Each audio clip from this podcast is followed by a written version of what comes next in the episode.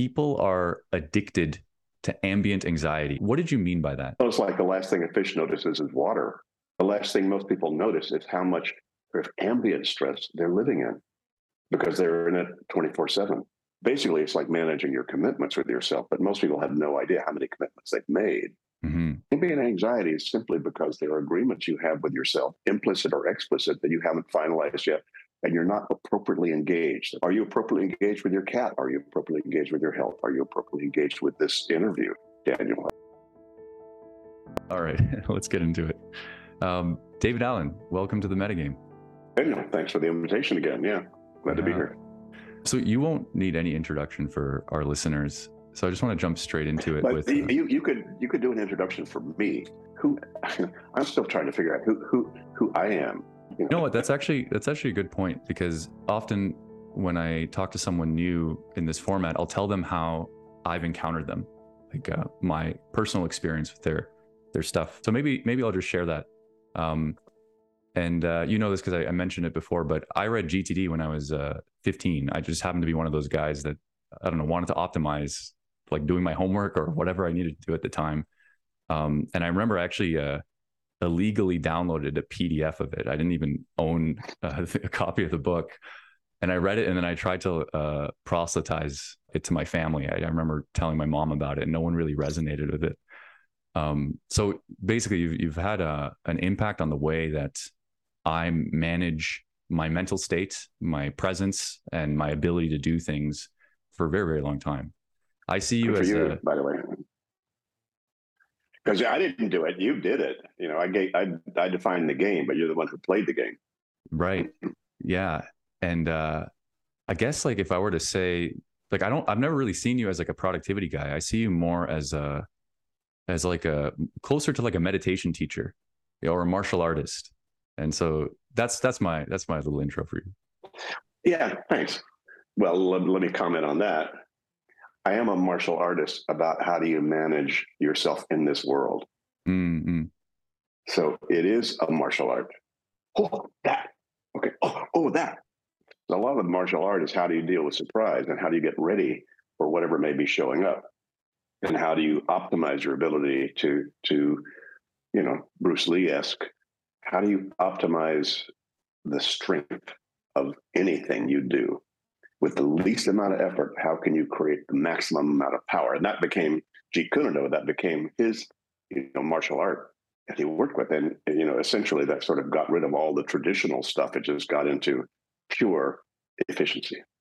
Yeah, there's a quote that of yours that I actually don't think is is said enough because you have you're very quotable and people often go for like the more productivity ones. But what you just said reminded me of this. You said your ability to generate power is directly proportional to your ability to relax. And, sure. Uh, That's why if you if I'm sparring with you, Daniel, I'm going to try to get you upset. Yeah, tense. Why? Tense because you're going to then overreact. And if I can get you to overreact, I can control you. Mm-hmm. Welcome to the world. Right.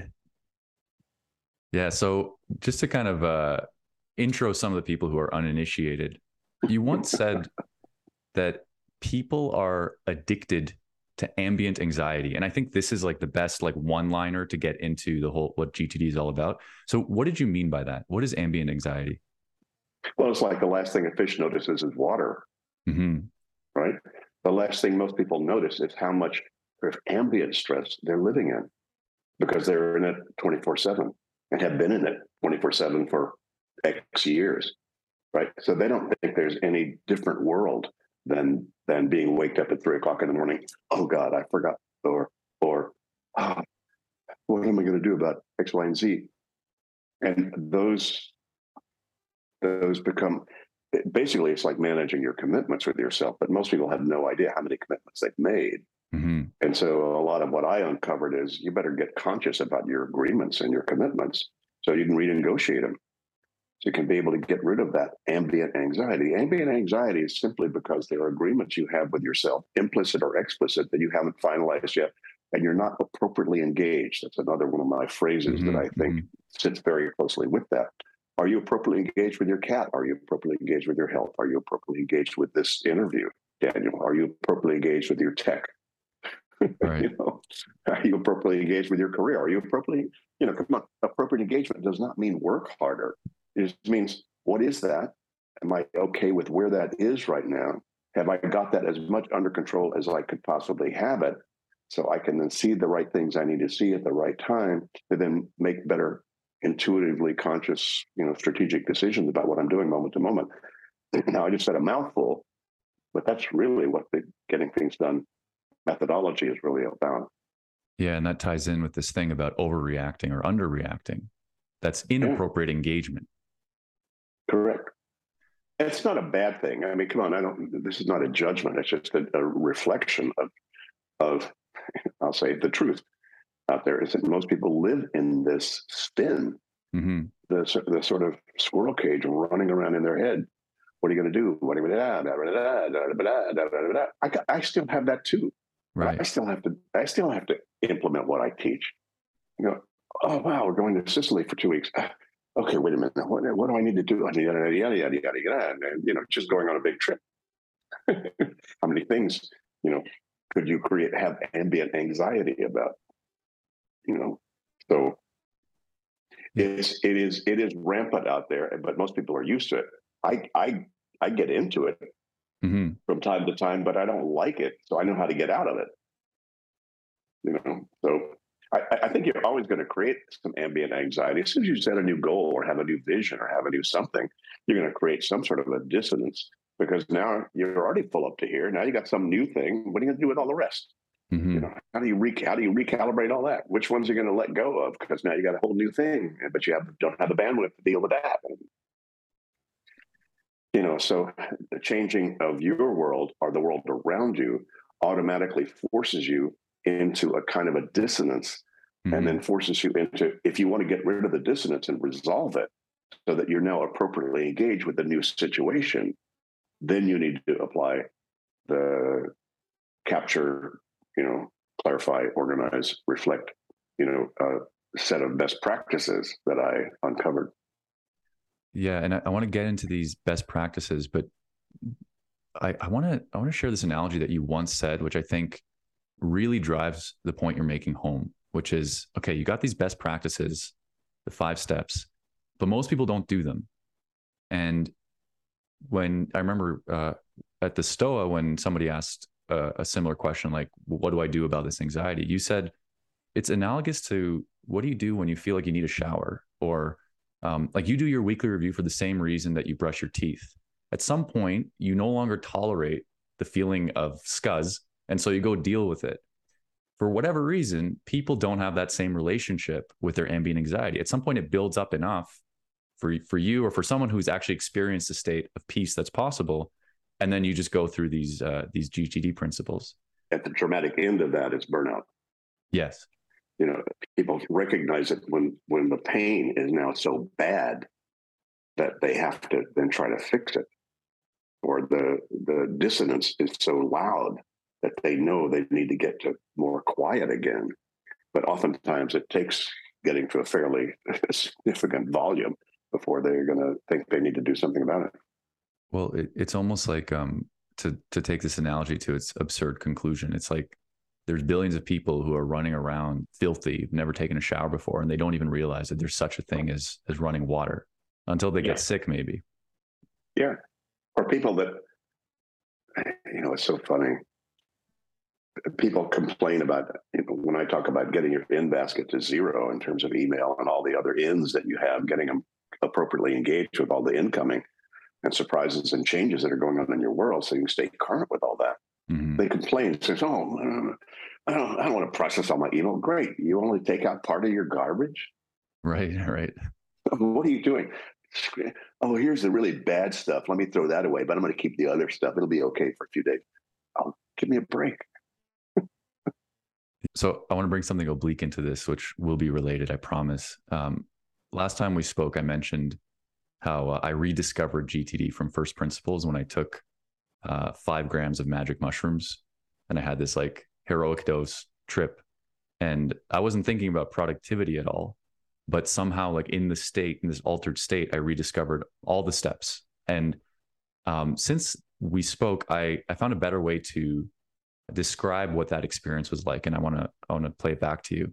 So sure. I I think psilocybin, just like meditation and some of these other substances and practices, they reduce what cognitive scientists call sensory gating. So the thing that that you naturally put you put a filter on the world because not everything is relevant to you all the time.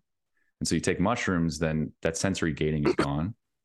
And then you become extra bothered by the things that were already kind of bothering you. So in another another way, it like dials up the ambient anxiety to a point where, and I remember this, um, I start to feel like very uncomfortable with the disarray of my messy room, for instance, or um, this like intention that I had from the day before that I hadn't realized, or this conversation that I had with my mom that didn't go very well, and like all these things, just it became so viscerally um, salient to me. So I had to do something about it. So I started to capture them, started to write them down, and then once they were written down, I was like, well, I, I can't do all this now. I need to clarify when I'm going to do this. I was like, well, I got to put this somewhere so that I, I can remember. So tomorrow, Daniel, my future self, can also deal with this. So I started to organize it. And at some point, I started to realize, like, wait, I've read this before. And so somehow it came it came back to me in the form of a discovery. And that's when I, I was like, all right, this isn't just some productivity technique. This is some spiritual um, uh, martial art type stuff. So first, you know, I'd like to hear your reaction to that, but then maybe we can start to get into some of these steps. Like, how do people get rid of amb- ambient anxiety? Yeah, well, what you just said is um, Well, you seem to get clarity about what I uncovered over all these years, which are the steps you need to take in order to be able to not be distracted and not have these things inappropriately engaged with you. Mm. And so, you know, took me a long. I guess it would have been nice to take a trip and see all that, but you know, I, I didn't. I took a long trip the last trip I took was in 1970, I think, when I took an acid trip. But mm. that was, you know, I haven't, haven't smoked a joint since 1971. So I sort of gave up all the psychedelic things. Uh, that's okay. So, but I don't judge any of that. It's like, okay, that's your experience. Uh, uh, seeing that and then being aware of that and then being able to do something about it, that's, you know, probably the, the master key about it as opposed to feel guilty if you didn't do what you saw that mm-hmm. you ought to do. Mm-hmm. Yeah. Yeah. And what comes to mind oh. here is that um, we're more stimulated these days than I think we were, say, 15 years ago, 20 years ago. And in a way that forces us to up the sensory gating. Like there's just so much coming at us. And I think that's another reason why people aren't in tune with this ambient anxiety because there's just too much coming at them. And I, I recommend to people if you do uh, um, some sort of uh, like detox for two weeks, you get rid of Twitter, you you you uh, stop checking your email compulsively and all this type of stuff, or you, you meditate, you go on like a vipassana ten day retreat or something like that. You will become aware of the degree to which you've been anxious. Yeah, well, you can do it. In, I can do it in two minutes. Mm. I don't need to go on a retreat. Right. Let's go. Wait a minute, David. What's got your attention right now? Hmm. No, I'm clean. Cool. What's next? It doesn't take long once you get used to quieting yourself and listening to what's going on. Most people just are not used to taking the time to do that. But it doesn't mm-hmm. take a lot of time once you get practice with it or get used to it or just be even be aware. Sorry, you know, stop, take a breath, take two right on. It brings you present. Good.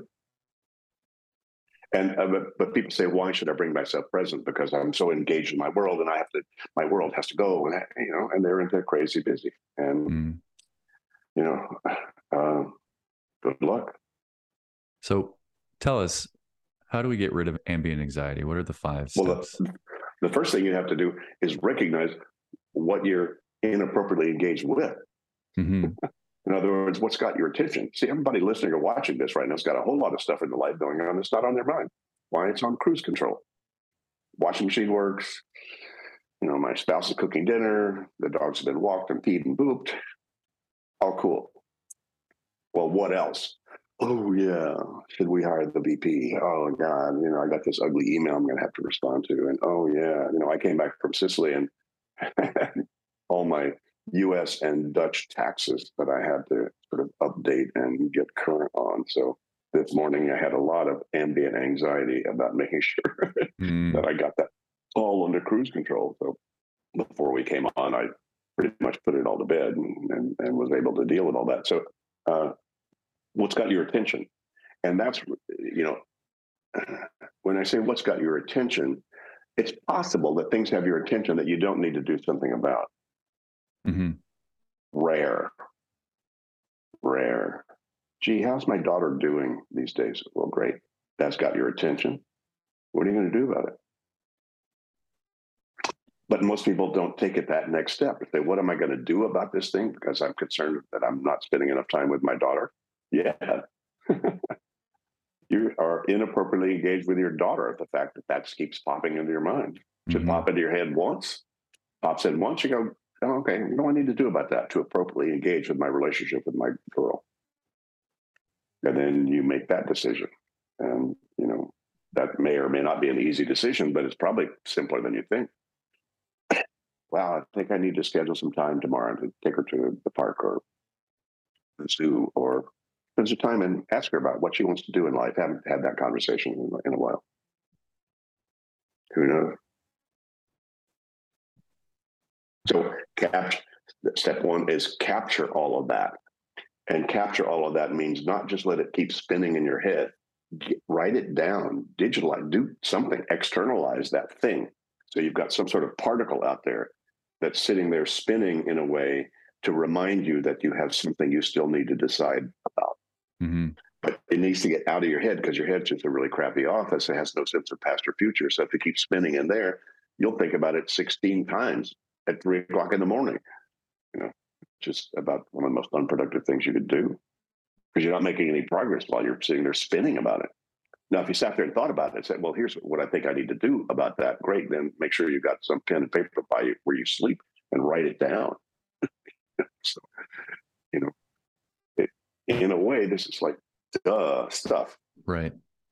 Because if people think, oh, here's stuff I need at the grocery, and you're keeping a post it on your fridge that keeps the grocery list, whoever's going there, make sure you pick up soy milk or lemons or dill or whatever that's on the list that it's out of your mind. You're now appropriately engaged with it. Doesn't mean you have to think about, oh, we need dill, and then go to go buy this, go buy dill at the store. Just put it on the list that the right person's going to see at the right time, so you have dill when you need it. So it's not that complex. It's not rocket science unless you're building rockets, in which case they need a capture function like anybody else. So step one is capture. Step two is clarify. And yeah, now I have this clarified list.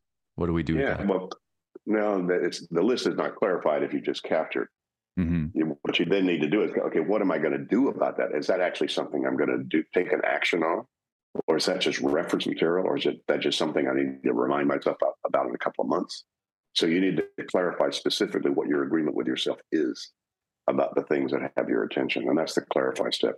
And that's a that's something most people need to be trained to do it's yeah. not something you're you're you're not born doing that. It's actually an installed thought process, which is what I uncovered over all these years. Is that thought process that you need to apply. I can't tell you how many sophisticated executives making a whole, whole lot more money than I'll ever see in my life that are sitting there numb because of how many things they they avoided clarifying what they're going to do about them. Mm-hmm. That's all I do is help them make those decisions. And so the, the nuts and bolts of that have always been defining the outcome, like what does done look like? And then the next physical action. And I find that people have a lot of difficulty in, in different ways with both of these. What's been your experience with that? Exactly. Same thing. Most people have, you know, gee, should we adopt or not? What's your outcome? Well, we don't know whether we're going to adopt or not. What's your outcome? Hmm. I guess we need to get clarity about whether that's a go or no go. Ah, now you have an outcome. You got a project. Mm. Go get to get to a you know resolve or clarify adoption. You know, with the people involved.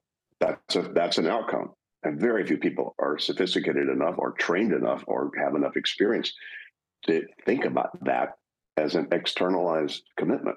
mm-hmm. that needs to be objectified and put on a list that you need to look at regularly. How are we doing about clarification about this thing or res- resolution on this thing?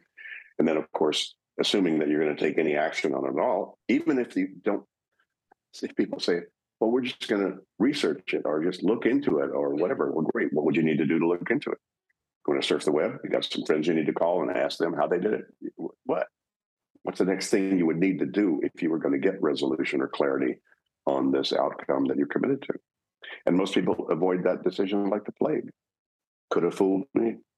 So I want to introduce two um, contemporary phenomena, like cultural issues, I think, that speak to both of these the outcome and the next physical action.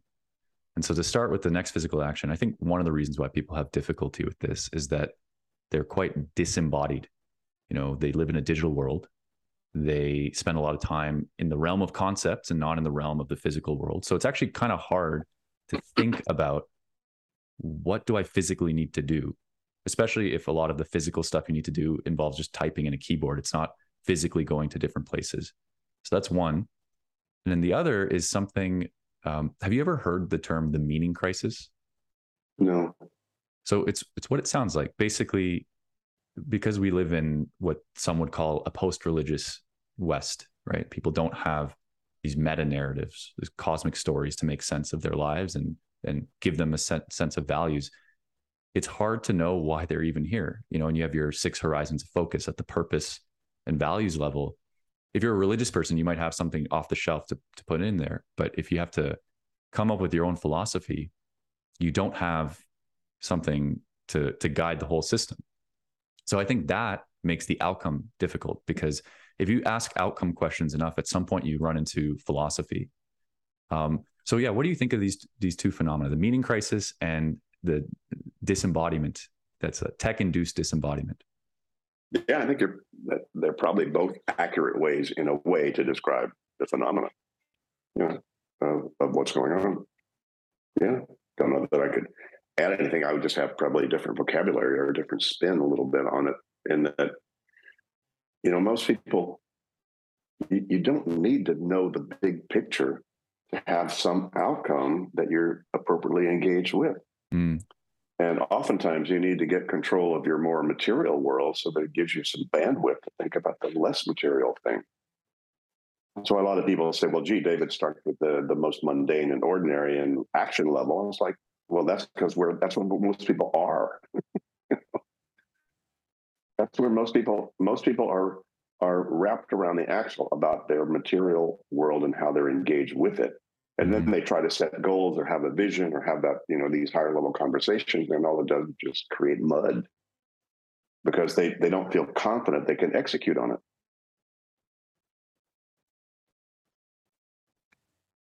I mean, that's been my interpretation of why so many people resist something so simple and so powerful. Yeah, and I think there's a an important insight here. Um, I think GTD is less about getting things done and more about creating space. Yeah.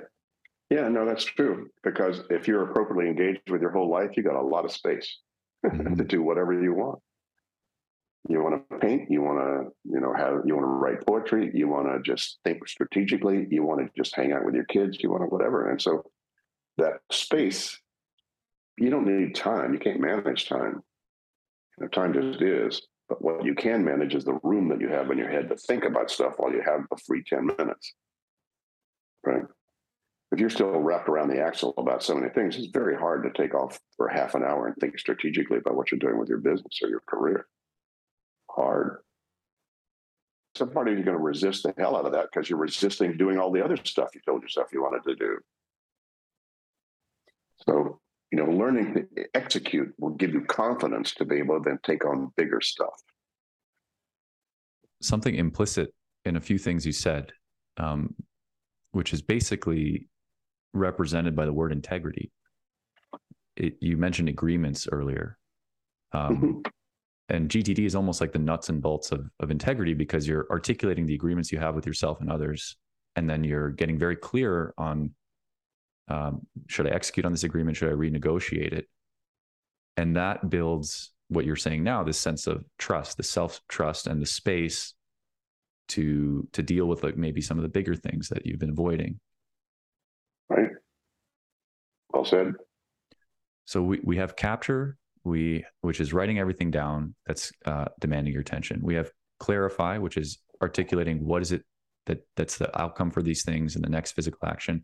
And then, by the way, clarified, It also might mean I'm not going to do anything about that, but I'm going to save it as reference. Right. Or I'm not going to do anything about that, but I'm going to put it on someday maybe to then rethink it when we have more money or when we, you know, further down the track, we can maybe make a smarter decision about it. And then what's trash? Mm-hmm. You know, come on, I don't need that. Why is that even there? What a dumb idea. So it, it's defining the, the actionable things and again, that's the first question you need to ask is whatever you wrote down something that is actionable in terms mm-hmm. of your mm-hmm. agreement with yourself. And if so, then yes, you have outcome and action thinking that you need to apply. But it also say no, there's no action required. Then it's either reference or incubate or trash. Right. But those, you know, probably 50% of my email gets trashed. So I'm still clarifying, but I'm just mm-hmm. deciding that's where that is. It's just that ties very closely to organized because I put trash where trash goes. Yeah. So what's the next step? What's organize? Well, if you can't finish something the moment you think of it, then you need to then keep some track of it. If you don't want this thing to spin in your head, then you need to, you know, have some sort of an external system that you park the reminders that you need to see when in the appropriate context. That's organized. You know, it's like your calendar. You know, why keep a calendar? Well, because my brain can't. I can't trust my brain to keep track of all that. Great. You know, you got it. So now you've got an external brain where you're keeping track of stuff you need to be reminded about. And the night before, I look at my calendar to see what I'm going to do tomorrow and sort of set up my life that way. But I can't do that in my head. Maybe if you have, you know, if you have a rice bowl and cave and, you know, in Nepal, mm-hmm. maybe you don't need a written calendar, but who's there? Yeah. Or when people put something right by their door before they leave the house, to remind them to take it with them. That's a form of sure. organize. Of course. So what comes after organize? Well, then you need to look at your list. you need to look at your grocery list when you go to the grocery store. Right? You need to review or reflect on the contents that you captured, clarified, and organized so that when you run out for errands, you don't miss an errand you should run. So I have a list of errands I need to run. So when I go out, I go, oh yeah, oh yeah, I need to pick up X, Y, Z over there.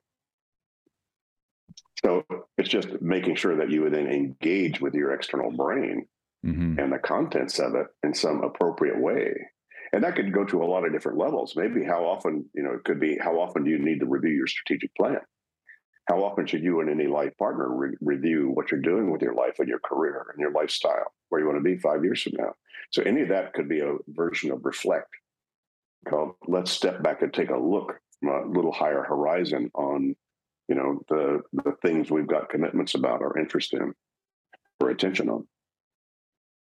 So it could be at any of those different levels but it's just probably the most missing thing as you know daniel is the weekly review. Once a week people need to put, bring up the rear guard and sort of get their material world back in order. Yeah. Otherwise otherwise very difficult to go anything go any further. Yeah people always say that GTD works insanely well for them when they do it and when they do their weekly review, which is only, you know, like 5% of the time. And people really struggle in particular with the weekly review. Why do you think that's the case? I don't know.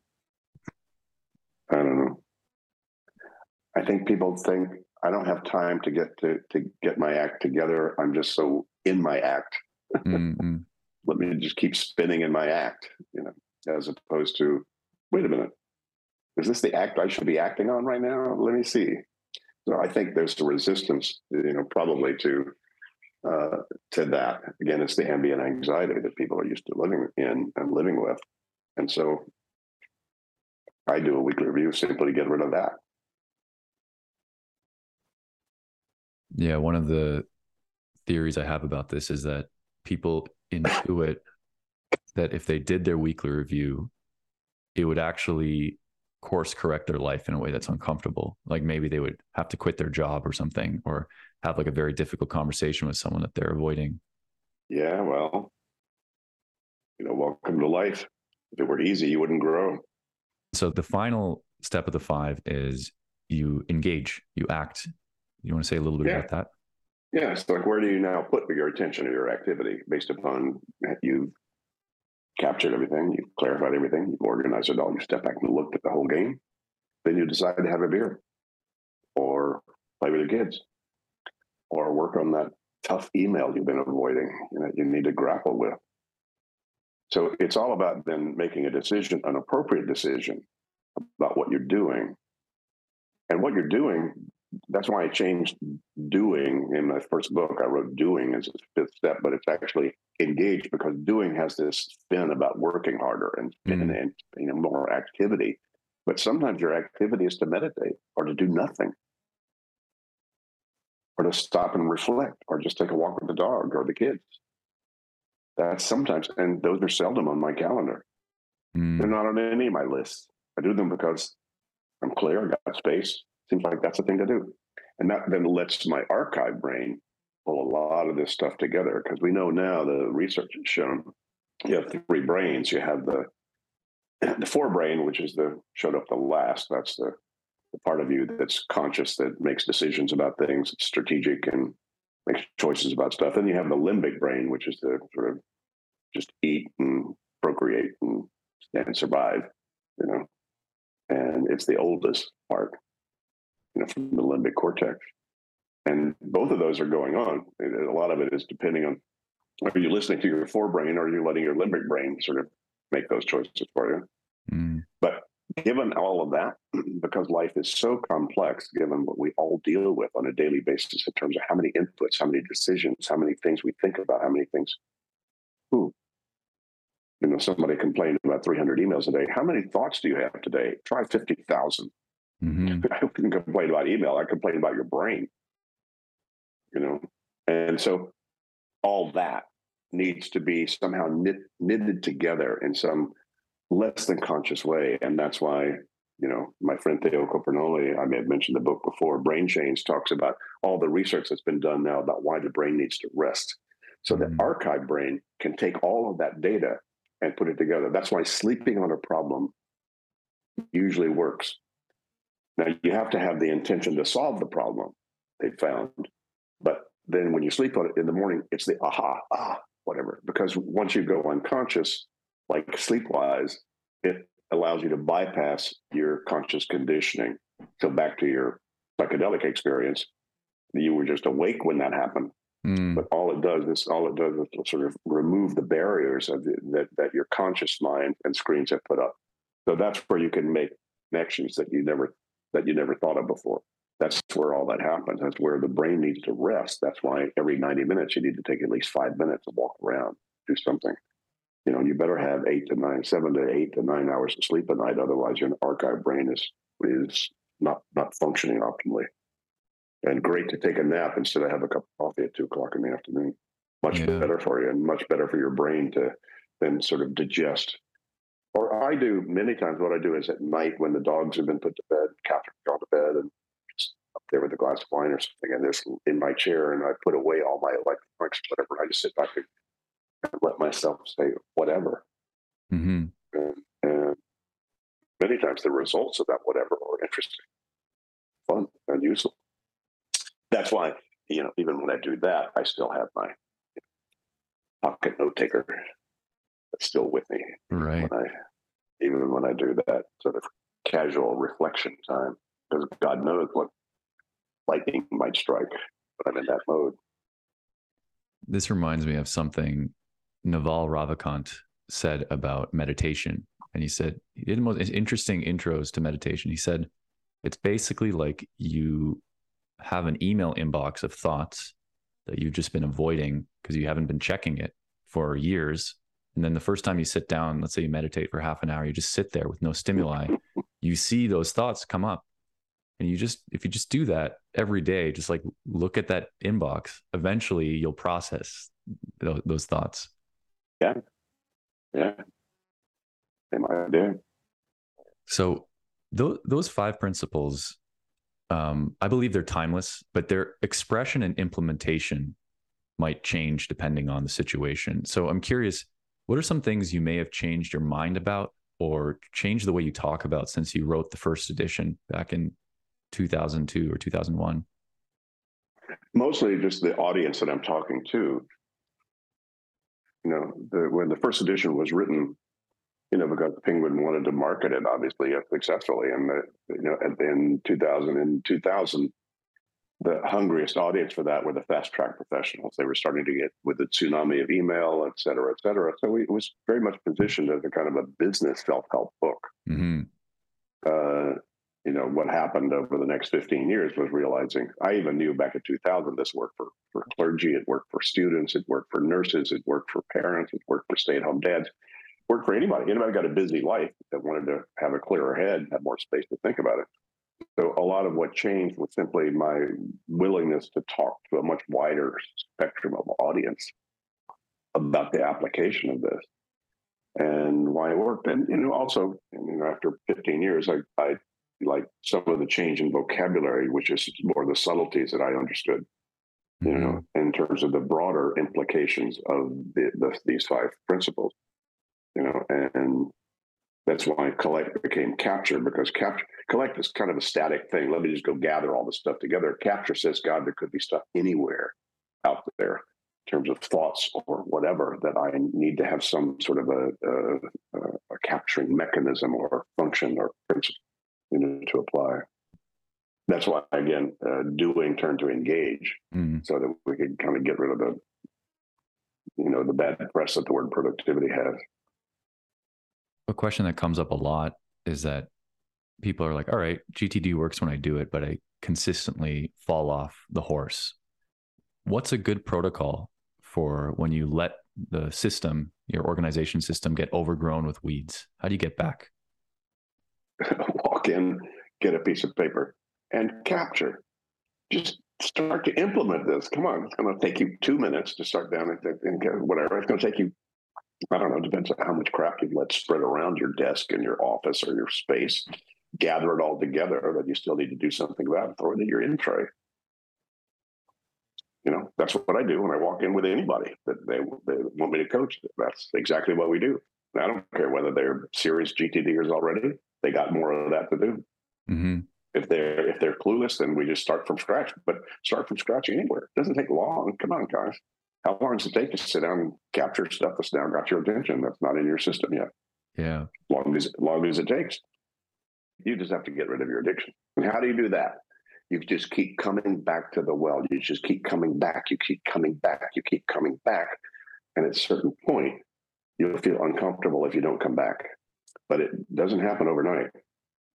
You know, uh, I'm just, you know, rewriting an, an essay that I wrote a long time ago. I don't know who came up with these, but there's like, the four stages you go through to change a behavior. Mm. And then, you know, stage one, unconscious incompetence. I don't know what I don't know that I don't know about what I don't know. Right. Ask me to cook risotto. I said, risotto, oh, I've heard of that. You know, I, I don't know. Uh-huh. right. Stage two, conscious incompetence. Okay, here's a recipe for. Right? Okay, so now I'm conscious about what I'm not good at.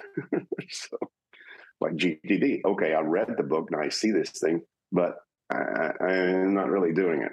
So there's conscious incompetence. Then what do you have? And uh, a big, a bit further, then you have conscious competence.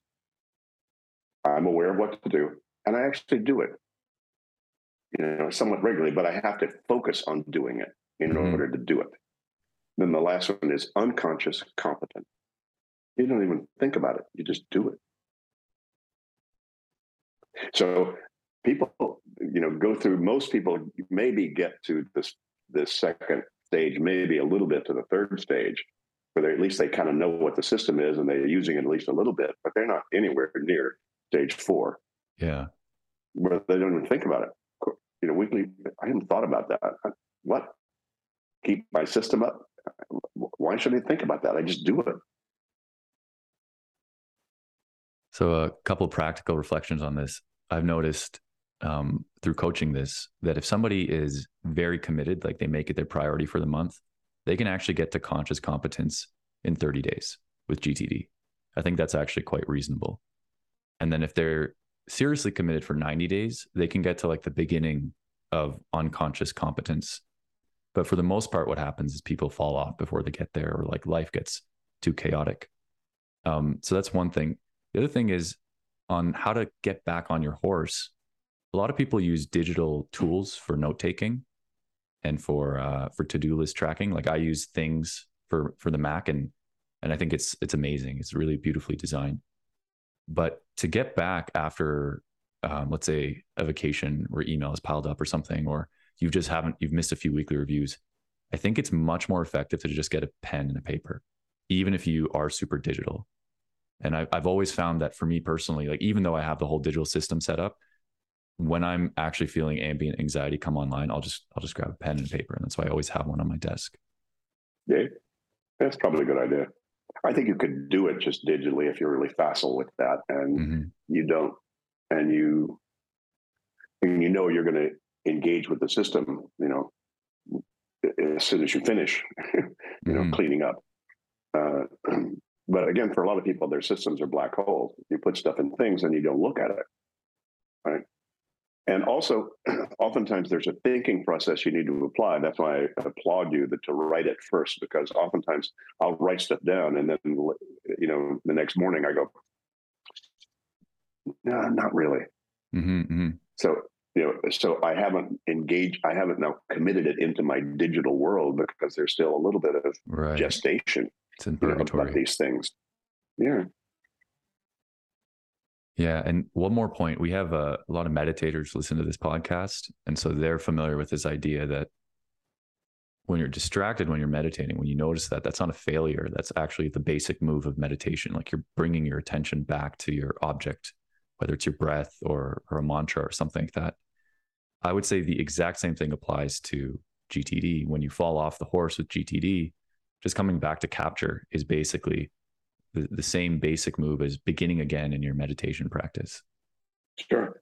in meditation, you know, I think there's a little bit of difference in meditation, or you're trying to learn mindfulness. There is a there is a kind of a discipline that one can learn about saying, okay, I'm going to watch where my mind goes, but I'm going to stop that and then come back to being present. Uh, I'm too lazy to forget about where my mind went. mm-hmm. it's like, why should I lose that just to come back to present again, especially if where my mind went is potentially valuable, useful, interesting stuff. So I so yeah, I understand there's a discipline to learn how to stay present with your breathing and whatever. It's good. I do that too. But again, be but pay attention to what shows up in your mind, and you, what you don't want to do is have that show up again. Mm-hmm. Right? So keeping a journal when you meditate is oftentimes a very healthy thing to do you know, if nothing else, just free form writing. You know, it's a great way to kind of loosen your brain and and clear a bunch of unconscious stuff. Yeah. So one of the questions that has come up a lot when I asked um, people that I work with, what question would you ask David Allen? The number one question was, okay, I get how GTD works for me personally, but how do I bring this to a team of like, say, six to 10 people? And I know you're working on a book on this topic. I wonder if you can give us some teasers or nuggets from that book. Well, you were kind of approaching the book kind of from the negative standpoint to begin with, called What Sucks About People Working Together mm. That's Not Working. Right? There's a lot of not workingness going on when people get together.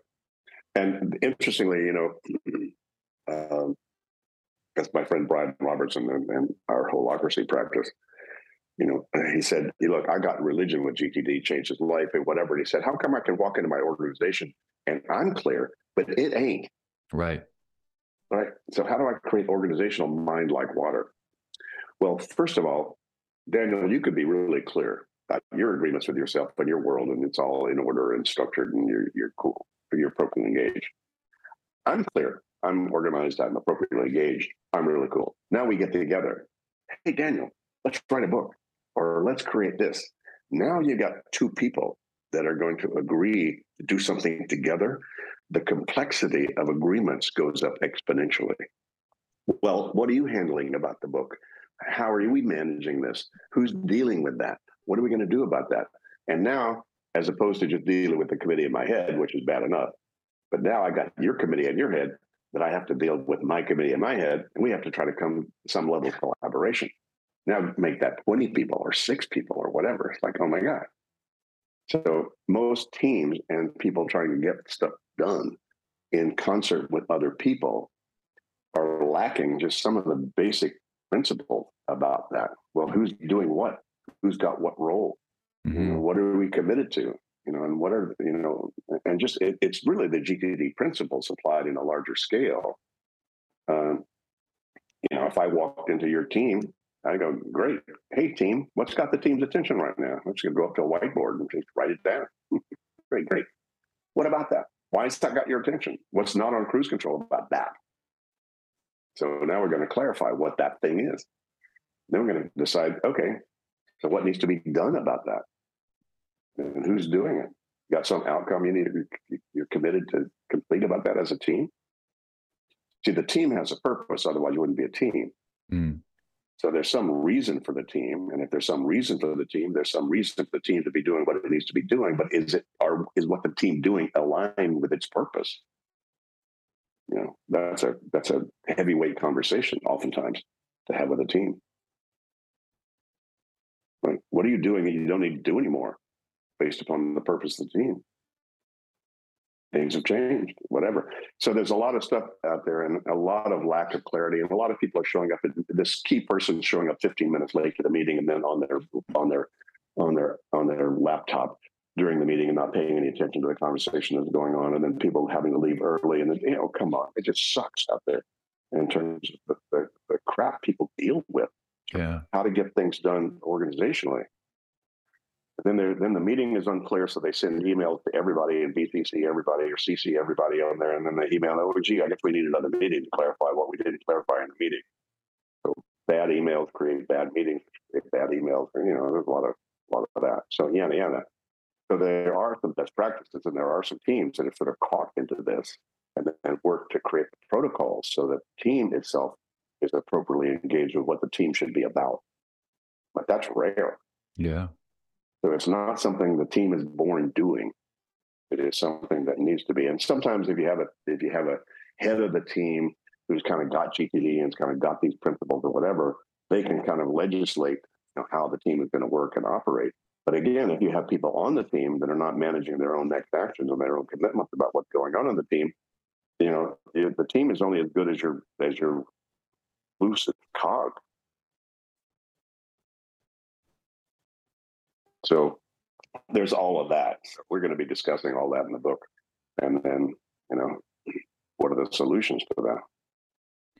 So what comes to mind when I think of the the five steps is that when when so we let's say you and I are working on a book together and you're uniquely qualified to write some of the chapters and I'm qualified to write some of the others in the beginning, we capture all the different things maybe we want to talk about in a place where we both can see it on a whiteboard.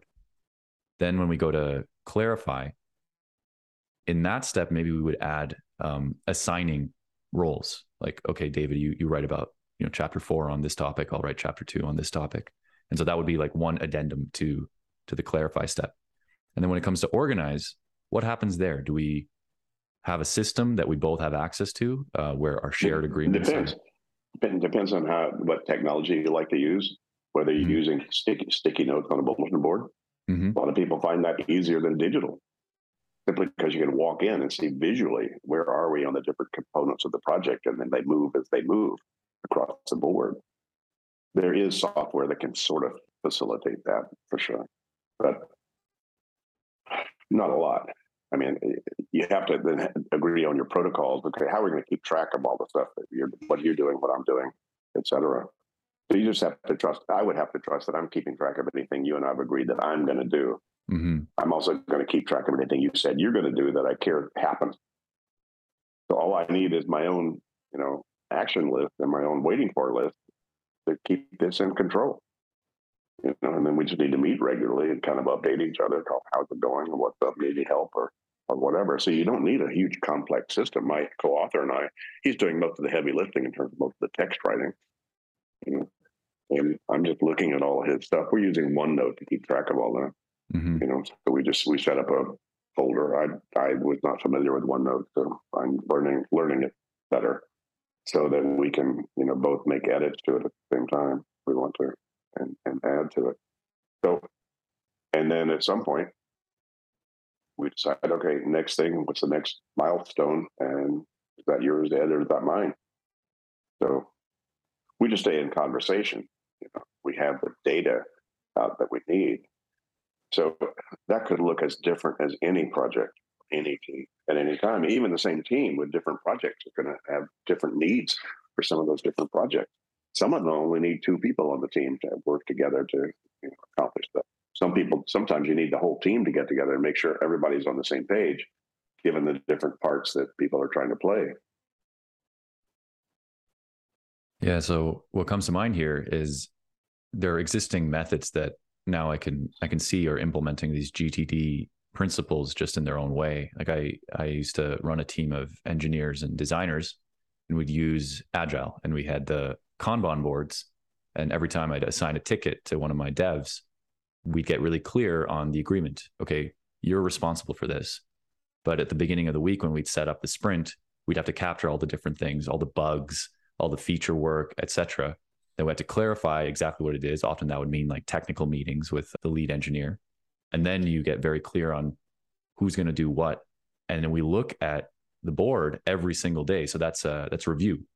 So these principles pop up, I guess, even in these different methodologies. Sure. Yeah, we're writing a chapter on the new work that includes Kanban, Agile, Scrum, yeah. sprints, you know, all that stuff.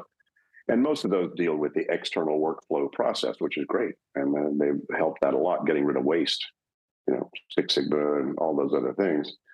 Uh, they don't deal with the individuals engaged in those projects in terms of their ability to be able to manage their pieces of it.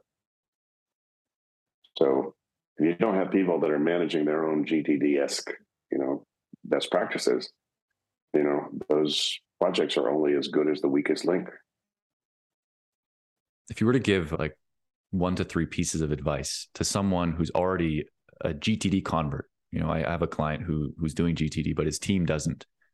What would you say? What's what's a good place to start if you have like a team of six or ten people that are ready and willing? Yeah, well, I wouldn't I wouldn't even use the term GTD. I'd say, hey guys, what's working for us as a team right now? Mm. How are we doing? any improvement opportunities in terms of how we're communicating, how we're clarifying what, what needs to happen. Uh, are we on cruise control? What's got the team's attention right now? Why? Why does it have somebody's attention? It's because somebody didn't identify something, make a decision about what needs to be done, and park it into the system appropriately. There's nothing wrong with that. It's just that's just data. So all you have, this GTD is just good business, not a mm-hmm. cult. Just hey, most people think it is because for whatever reason, but uh, no, it's just that's that's what you would need to do. You need to clarify that. It's just very specific. There's no there's no overall template that you're going to overlay on these things and make it all work. Be nice. Other than, hey, what's got the team's attention? Great. What's the team going to do about it? How important is it? Where does it fit in the organizational structure of what the team is doing and its purpose? Uh, how often does, does who need to review what in terms of the status of the project and the team? Right. And then is the team appropriately engaged with execution? That's going to happen when we fly to Jupiter. It's going to happen, you know, this is universal best practices. But not everybody's doing this. Trust me. I'm a huge improvement opportunity for most teams to become more conscious about this as opposed to just kind of chasing whatever's latest and loudest for the team. You've worked with some of the busiest, most effective people on the planet. Like you've done thousands of hours of coaching with some of these guys. I'm curious what what has been some of uh, the common traits you've seen in people like that? They want more room. They just need more space. they know they've reached a limit. To, I don't want to take the bank home with me when I go home with my young kids on the weekend. David, you know, how do I get more clear, you know, about all this stuff? Or, wow, I wake up with million dollar ideas, but I don't know who to give them to or what to do with them because he's already made a 1000000000 mm-hmm. right? So uh, that's often what I find with these busiest people. They're already see they. Some of them are the, the ones that are most attracted to GTD because they already know systems work. They've got mm-hmm. them. They already know organization work. They're organized. They already know thinking about stuff strategically is important. But they already know this stuff is useful. It's just very few of them are doing it in a truly pristine and a in a sort of totally engaged way. So they got a lot of loose ends. Loose ends. What would you recommend for a pure beginner, like as a as like a milestone for when they've got, let's say, the white belt of productivity? What's the white belt for GTD? Well, you're writing stuff down, you know, and you're keeping stuff out of your head, at least for the most part. Mm-hmm. And you're mm-hmm. deciding next actions on the things that you're going to do something about. And you're keeping lists, reminders of those actions you need to take. That's really white belt. I think something that's um, subtle but present in and implied in what you talk about is actually the importance of intuition. And this is a bit paradoxical because it seems like GTD is about externalizing your your thoughts to a system and then trusting that system as opposed to trusting your intuition. And there's some truth to that, but really when you're making these decisions about what to be engaged with, it seems like it's coming from from your intuition or, sure. or your body. My system, my system doesn't tell me what to do. I tell myself what to do. I'm using my system right. to make better decisions. It's just decision support. That's all. I may look at my system and go, I ain't going to do any of that. That's an intuitive judgment call. Right. So I don't follow my system. I follow my intuitive judgments based upon content that's in my system. you know, I don't, my work doesn't control me. I control my work. So uh, we we're coming up on the hour mark, and maybe uh, to bring this conversation home, when you look back on your career, I know you've had a bunch of different jobs, and you kind of stumbled into corporate training and development and uh, and all this stuff. Um, when you look back on that, what is a thread that ties everything together? Um,